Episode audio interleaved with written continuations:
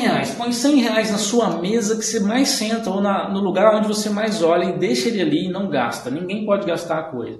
Aí muita gente vai brincar, ah, minha mulher vai gastar, meu filho vai querer gastar. Põe os 100 reais e fala, ninguém vai pôr a mão nesse trem. Nem eu.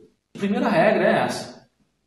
Aprenda a lidar com o dinheiro, a deixar o dinheiro perto de você, a parar de pensar em gastar e criar dívida, a gastar mais do que ganha e a ideia é que você separe cerca de 10 a 20% do que você ganha todos os meses para começar a investir. Ah, eu não tenho 10 a 20%. Então começa com um real, pô. Começa com 10, começa com 100 reais. Você vai perceber que dinheiro atrai mais dinheiro, dívida atrai mais dívida.